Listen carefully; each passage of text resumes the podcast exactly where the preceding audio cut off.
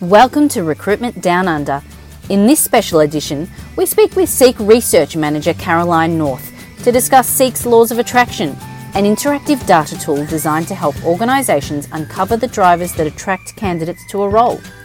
Based on a large, ongoing survey of more than 11,000 candidates, the Laws of Attraction provides access to uniquely local intel with an all new dataset for 2022. So please join APSCo's Leslie Horsburgh and Seek's Caroline North as they discuss the project, the evolution of the candidate market, and what's now driving candidates to change employment. Thank you for listening to Recruitment Down Under. Morning, Caroline. Welcome and thanks for joining me today. Good morning, Leslie. It's lovely to be here. Likewise. Um, today, we're going to be talking about the uh, research program through Seek called Laws of Attraction something that I think um, probably every recruiter right now is uh, is grappling with in terms of uh, the current candidate shortage and um, this uh, candidate driven market that we're all we're all working in. Um, I wanted to take a step back before we dig into some of the the um, research and, and the findings of, of the uh, project. Um, I wanted to sort of take a step back and talk about how the whole program and the data portal came to be um, and how it's evolved since it first started um, back in, was it 10, 10 years ago? Yeah, yeah, it's, it's 10 years now since we um, kicked off this research program. Mm. And, um, you know, so 10 years ago, uh, Seek was a, a, a different sized organization, and the marketplace was um, in, in a different place as well. But actually, the um, the need between hirers and candidates really was the same like that ability to talk to each other in a way that was meaningful and facilitated meaningful connections so that candidates could find the right opportunity and hirers could find the right candidates. Um, really i mean that's been the common story and and at the heart of what we are trying to do. And so 10 years ago we really wanted to be able to um, find a way to have some really data driven conversations and, and provide insights and support to our hirers. Um, and it was what they were asking for um, so that we could assist them in also giving a better candidate experience to the candidates who are coming to site and um, able to look at the job ads and, and, better find the right opportunities. Yeah. Yeah. Okay. And um, tell me a little bit about the the, the mechanics, if you like, of, of the, the data and the program, and, and you know, how many candidates did you start with? How many are you getting, you know, respond to this now? And and what kind of questions and information are you digging into? Yeah, so uh, a great question. So um, 10 years ago, we, uh, we were a little bit more targeted, a little bit more selective. We'd never done this study before. We didn't know exactly how it was going to land, um, either with the hand, uh, hirers or the candidates. So we actually targeted 12 specific industries um, 10 years ago.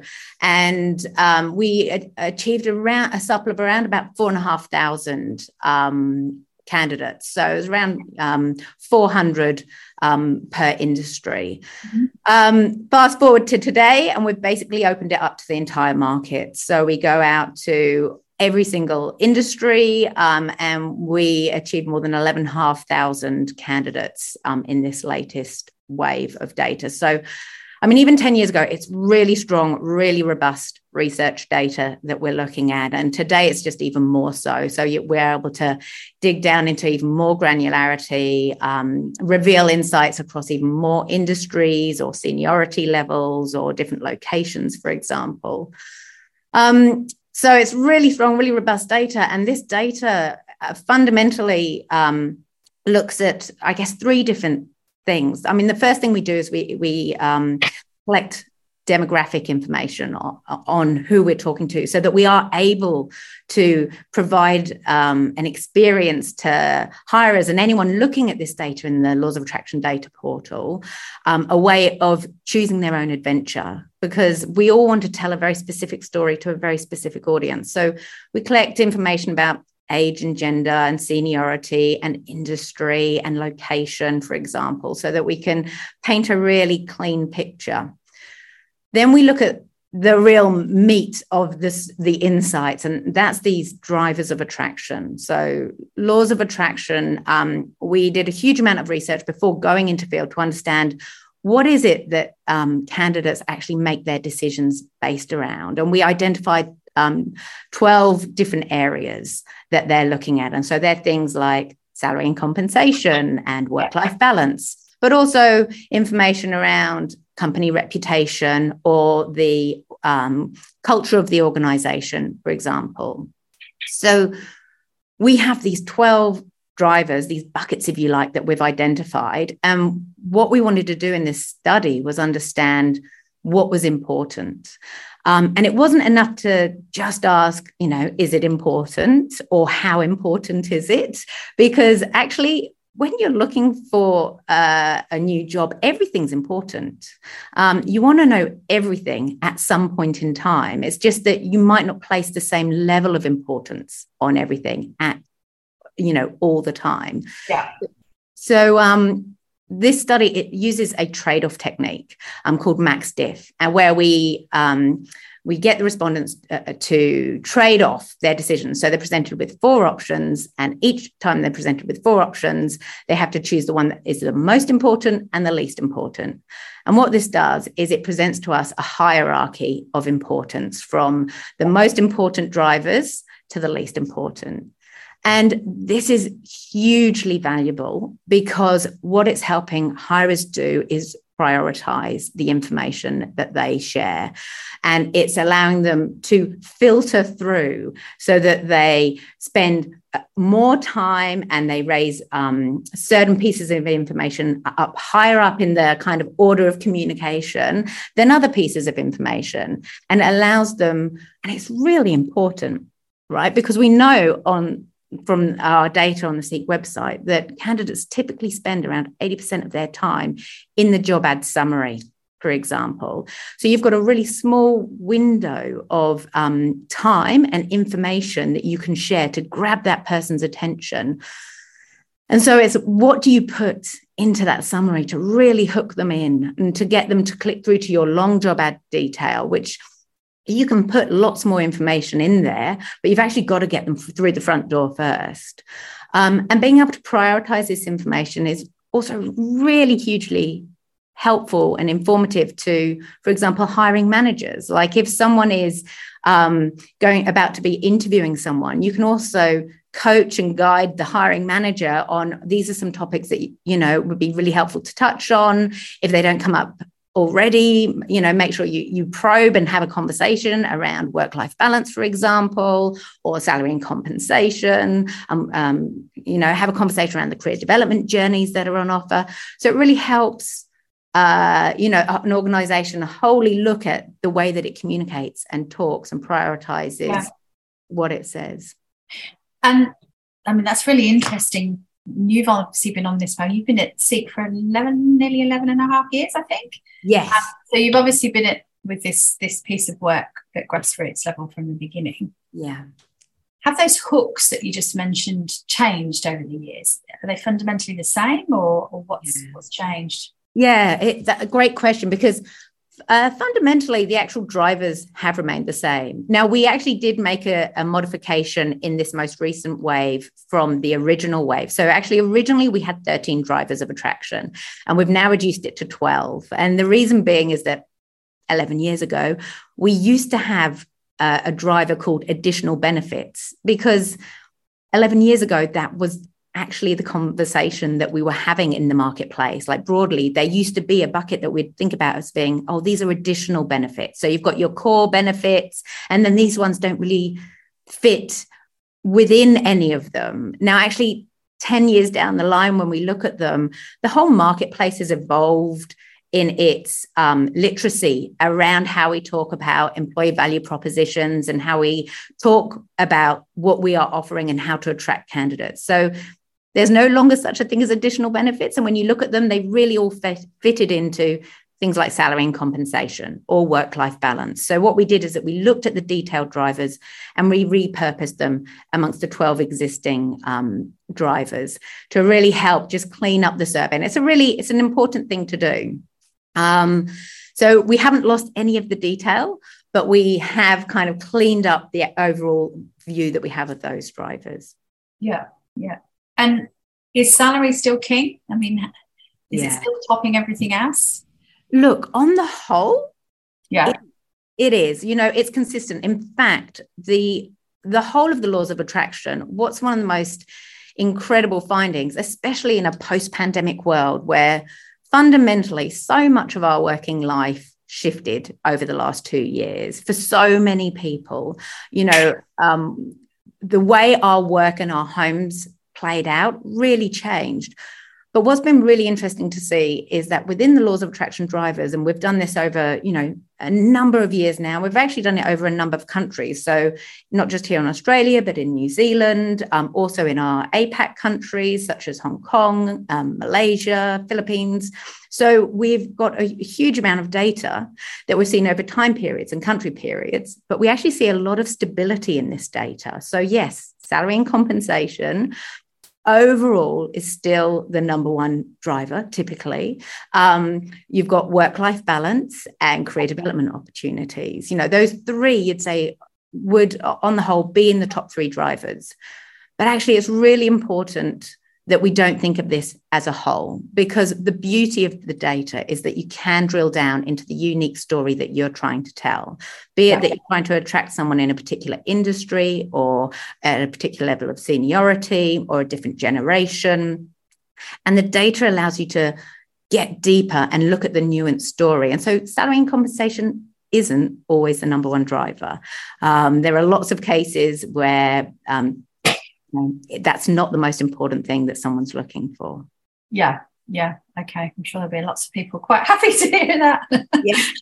Well, um, it's interesting you say that though, because I think like some a point that's really um, important to make is that when candidates are looking for salary and compensation, you don't have to just think about it as being they want more money. Yeah what they're actually asking for is transparency and a conversation around salary and compensation. Like there's an element of hygiene. Like I just need to know how much are you paying me on a very base level and can I meet my needs? Like, can I pay my bills? Can I cover my mortgage? Can I cover the needs that my kids have? Or, you know, whatever it is that your salary package needs to be to cover your needs. Because this is one of the reasons we, I believe, we don't see a huge amount of change in the data, is that it fundamentally aligns to um, Maslow's hierarchy of needs. I'm not sure if you're familiar yes. with Maslow's hierarchy of needs, but um, so I'll, I'll, just explain briefly if there's you know listeners out there who are like oh, n- not so sure, but Maslow's hierarchy of needs. If you imagine a pyramid like a triangle, at the bottom of it, you've got um, the need for survival, these base needs, you know, the need to put a roof over your head, food on the table, clothes on your back. Mm-hmm. Above that, you've got um, the need for um, connection and community. So um, it's that, you know, can I spend time with my family? Can I spend time in my community? Above that, you've got the um, need for personal growth. And so that's like career development. Like can i have i got those opportunities um, to um, you know actually grow and develop who i am in my job for example? So these three um, layers of maslow's hierarchy of needs these are like fundamental needs these fundamental truths that we have. And when we overlay it with laws of attraction, we see that playing out. Yeah. Actually, broadly speaking, the shifts in market dynamics that there might or you know might not be over like bust and boom years or um, you know other macro trends that are playing out actually don't necessarily directly transfer to a shift in actually if i'm getting a new job i need to know can i meet my fundamental um, needs yeah. of security of connection and of growth um, so that's one of the reasons we, you know, see it playing out um, so consistently um, and don't kind of, you know, necessarily expect to see a lot of fundamental change. Yes. Yeah. Yeah. Do you do you ask um, in this research then about those um, jobs that don't offer any information around salary because I'm assuming from what you're saying that's mm-hmm. likely to maybe turn someone off or, or deter them from applying. Yeah, absolutely. Um, absolutely. We um, uh, so within Seek, I mean, the, the, beauty of advertising jobs on Seek is that there's actually a hidden salary um, feature. So when you advertise, you have to submit a hidden sal, like a at a basic level, a hidden salary. So it's not necessarily transferred to what you know you're going to see on the job site, but it does mean that it appears in salary searches. So that like that's our hygiene um, level of making sure we can meet and deliver at a base level. But um, we we know that performance of job ads improves with the more salary information that you have. So having salary bands, um, or and it, but it, again, it doesn't just have to be the actual salary amount. I mean, great if you can, because it really is a differentiator, and it's what candidates want to know about because it's it's giving them the information that they need, but it's also communicating transparency. You talk about salary, you're exposing it, and also you are equitable, that you have um, a transparent uh, salary model within your business. It's but just you, very practical, isn't it? You know, at a very basic level, it's a practical thing to do for everybody. Yes, yeah, absolutely. Very practical. Now, not everyone can yes. disclose salary, and hopefully one day everyone can, but I know we're not at that place at the moment. And there are other things that you can talk about. You can talk about um, salary review periods. Now, this is incredibly valuable to um, candidates, especially in um, things like the ICT and accounting industries, for example. Yes, base salary is their number one must have that they want to know about, but um, it's also salary review periods. Like, do you have that? Is it a part of the agenda? Is it known that every year you're going to have a salary review conversation? Um, and so being able to communicate, you know, those sort of aspects. Yeah. Mm, interesting. So let's go back to one of the points you made earlier about our post pandemic, yeah. almost post pandemic world that we're in now, and, and that shift that we all, all um, mm. experienced how has that played out in people's genuine desire or driver to want to have flexibility or we see these roles they might be hybrid they might be remote work from home whatever it is yeah. what kind of factor is that playing out in a in a very real sense yeah you, you've absolutely nailed it in terms of um, the the let's hope it's post pandemic post pandemic world we're in and the the difference that we're seeing in yeah. the data across the board so i mean it's in laws of attraction uh, we can really clearly see in the laws of attraction data um, that especially office industries so for example ict um, we are seeing the shift from um, working from home or hybrid working being a nice to have to it being a must have yeah. So, for example, in ICT, it's nearly one in two um, candidates that are saying it's a must have now. And, and that's a huge shift from where it was pre pandemic, where it was only about one in eight. So, we've seen this massive jump in terms of expectation and need. And um, the need for organizations to communicate what their policies are and their practices are around hybrid working or working from home. Um, and really across the board, that is the, the single area where we have seen the most dramatic shift in a pre pandemic to post pandemic um, world. And we, we see it in other data that we've got as well across Seek. So, for example, we've got um, other studies that we're, you know, we're constantly monitoring the sentiment of candidates in the marketplace. And so, one of the studies that we have um, from back in May, 61% of candidates said that they would resign if work from home was not an option. Um, yeah, which is just, it, it's huge. And we're seeing work from home was the top key search word on Seek in June of this quarter. So, um, you know, the, the need, the desire, the appetite for that as part of the um, the working experience going forward is yeah. is an, a categorical shift, and it is hard to shift um, behavior. Um, it really, you know, behavioral shift is incredibly um, difficult as as marketers, as researchers. You know, we spend our lives trying to do this yeah. and find yeah. out how to do this, and so. Um, the pandemic has created a shift in beliefs about what is possible. Does um, that, um, does that uh, need or that desire for that um, flexibility, does it thread through every demographic or is it more prevalent in, you know, maybe people with families or do, do you drill into that detail? Yes, we can. If you can just hold a, a minute, I can actually look at the detail across demographics. Yeah. yeah. Now, one area that I, I do know it is more contained to office industries that we right. see. So we if I, if I look at the macro picture of all our industries, yeah. I I mean there's many ways I could look at you know slice and dice but i could look at it as we have office industries we have service industries and we have trades and resource um, industries and we really don't see that same shift in either the services um, or the trades and resources. Which I guess it's easier to translate a role to home if, yeah, yeah, rather than those environments. Exactly. Like it, ha- like we, it has to be reasonable.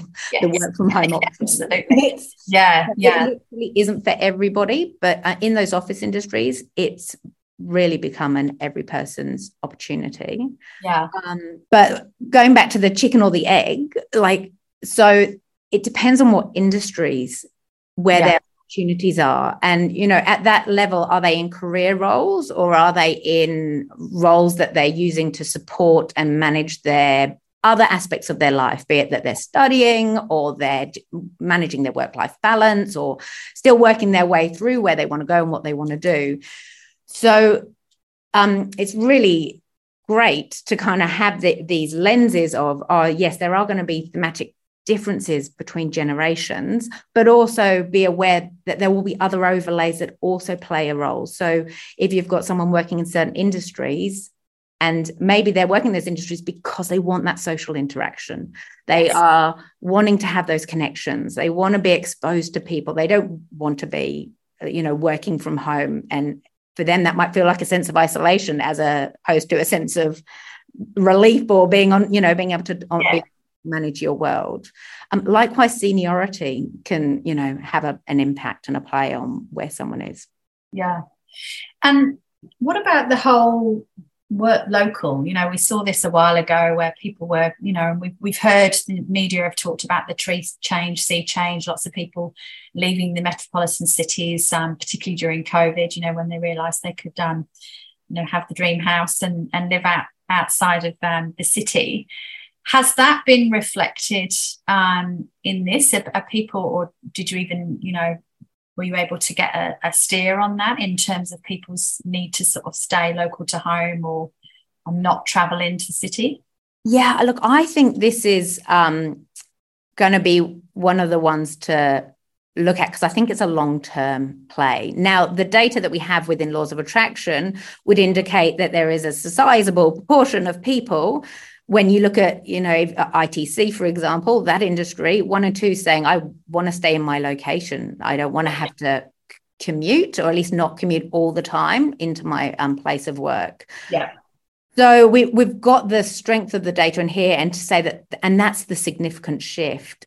Now what's going to be interesting to look at especially for the long term play is how that um, plays out in auxiliary opportunities, if you like, because where people live is then you're going to have additional services come up, diff- additional work opportunities come up, and how that could over time play out in a shift yeah. in um, where people work, how people live, um, where they see the opportunity. Now, the um, you, there is still that element of opportunity is seen in metro areas. It's still kind of seen as being the play you know the the paths are paved with gold and that's where you're going to make your fortune. And um, especially when you are starting your career as opposed to when you are midway through your career balancing many other aspects of your life and your work and your home and your family. And you know it yeah. doesn't come just about where's the best opportunity. It's if you've got a family and kids, it's where's the best schools, for example. Where do I want them growing up in what sort of community? And um, and then as you get even further through generationally, it's then like, well, where do I want to be retiring potentially? What's my retirement community looking like? What, how, what sort of style um, do we have? So we oh this is I think this is a really important area for us to to maintain a lens on, Yeah. On what's happening. Yeah, it's a bit of an evolving picture, really, isn't it? Yeah, absolutely. Yeah. Okay. So if we sort of look forward a little bit, obviously everybody's talking about, you know, the the expected downturn or, you know, the a slower market at some point. Do you see if if or when that happens, the drivers um, in candidate behaviour changing to reflect that those market conditions? Um, I'd, I'd say fundamentally no, because what we see, those macro drivers remain the same. Yeah. Um, and we might see some micro shifts in the detailed drivers. Um, but fundamentally, I wouldn't expect to see a huge shift um, as we, you know, say, for example, a current unemployment rate is 3.5%. Yeah. And as you know, sh- should that increase over the next year, the next two, for example, um, um, and you know, other market pressures come in come into play. The actual reason people look for a new job and what they're looking for, the information that they want, I wouldn't see fundamentally um, changing. Yeah. What will be interesting in the area we have seen changed around work from home and um, you know hybrid working opportunities is to keep uh, an eye on how that plays out because there's an element of um, balance of power and trust and Yeah. like it's and I can't underplay how seismic it is to shift behavior on such a macro scale on something so fundamental as where we work. It is Yeah. huge that it's changed the beliefs in the individuals about how am I perceived at work if I work from home? What sort of reputation will I have? Will that limit my career opportunities, my growth opportunities? Am I disadvantaging myself, for example? Or a lot of barriers from a, a you know a candidate point of view historically, and likewise from a hiring point of view, like can I trust my staff to be working from home, and how will I manage that as a manager if they're working from home and and the pandemic forced an opportunity upon everybody to change their perception. Um, and what will be interesting to see is how that plays out um, and how hybrid working, working from home is used as a competitive tool in the marketplace, both by candidates and hirers as those, you know, balance of powers um, shift. Yeah, yeah.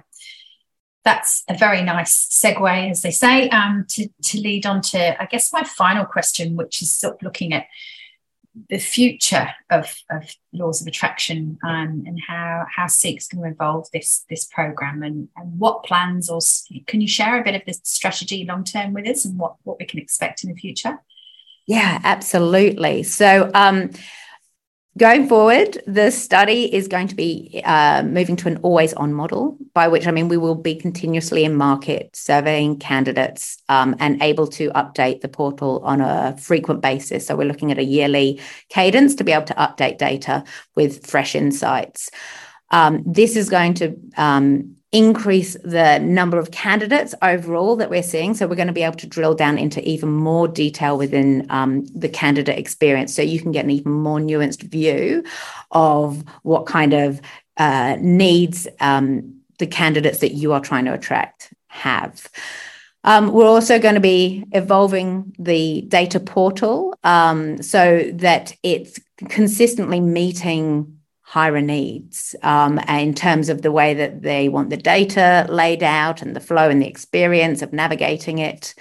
Um, and then over time, we're also going to be building it into our own um, flow. So the creating a job ad flow so that you're actually served insights in experience so that it becomes a seamless way of accessing and enhancing the way that you can write a job ad, for example um, using the relevant insights. Fantastic, very exciting. Um, Caroline, it's been an absolute pleasure talking to you this morning. Um, just remind us again, how do our listeners um, get the information or get hold of the data if they're interested to find out more?